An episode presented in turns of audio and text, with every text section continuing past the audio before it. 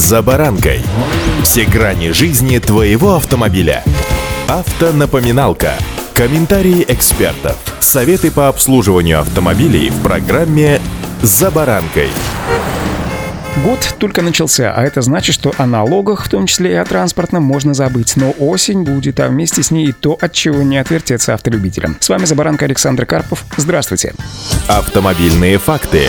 Об изменении порядка начисления повышенного транспортного налога за так называемые роскошные автомобили заговорили еще в прошлом году. Повышенный налоговый коэффициент установили для машин стоимостью свыше 3 миллионов рублей еще в 2014 году. С тех пор планку не пересматривали. Тем временем цены на автомобили выросли почти в два раза, согласно данным аналитического агентства агентства «Автостат». Сейчас потенциальные параметры, которые могут определить применение повышающих коэффициентов, изучает целый ряд профильных ведомств, в частности Минпромторг, Минфин и Федеральная налоговая служба. Данные по новым начислениям стоит ждать приблизительно в марте нынешнего года. Минпромторг совместно с Минфином и Федеральной налоговой службой предложили связать расчет налога на роскошь для автомобилей с мощностью двигателя и годом выпуска, сообщает РИА Новости. Такие изменения обеспечат более объективный расчет и минимизируют спорные ситуации, возникающие при администрировании транспортного налога, полагают ведомстве. Эксперты считают, что просто поднять ценовую планку автомобилей для применения повышающих коэффициентов при исчислении транспортного налога будет неэффективно. Будет разделение дорогих машин стоимостью свыше 3 миллионов рублей на две категории – массовые и люксовые. Например, как считают эксперты, самый большой коэффициент должны получить новые Bugatti, которые стоят действительно дорого. А вот все модели Hyundai, даже если они стоят более 3 миллионов рублей, должны остаться в рамках обычного налога. В случае с BMW, которая имеет широкий модельный ряд с различными ценниками, эксперты предложили ввести градацию для каждой каждой из моделей.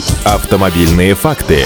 Депутаты внесли на рассмотрение Госдумы законопроект, который предполагает повышение минимального уровня стоимости автомобиля для начисления повышения налога. Авторы документа предлагают облагать налогом на роскошь автомобилей более 4 миллионов рублей. Ранее похожие изменения предлагала и Ассоциация европейского бизнеса. В организации считают, что ценовая планка, по достижении которой машина попадает под ту или иную категорию, должна быть увеличена до 6 миллионов рублей. Помимо этого, весной нынешнего года была еще и просьба рассмотреть вопрос об увеличении пороговых значений стоимости автомобиля, подлежащих налогообложению с повышенным коэффициентом транспортного налога. Базовый диапазон с 3-5 миллионов рублей дилеры попросили поднять до 5-7 миллионов рублей. Сейчас владельцы машины из списка роскошных автомобилей платят транспортный налог с повышающим налоговым коэффициентом. Список попадающих под эту категорию машин Минпромторг обновляет ежегодно. В реестр стали попадать и иномарки среднего ценового сегмента, в частности Kia Stinger, Kia Mahav, Toyota Highlander, Mazda CX-9, Nissan Murano, Nissan Pathfinder, Peugeot Travel и Skoda Kodiaq. Владельцы автомобилей от 3 до 5 миллионов рублей должны платить транспортный налог с коэффициентом в полтора. Налог на автомобили возрастом 1-2 года рассчитывается с коэффициентом 1,3, а возрастом в 2-3 года 1,1. Сумма налога также зависит еще и от региона. Вот, вот такие циферки фигурируют сейчас. Что же будет к осени, поживем и видим. Удачи!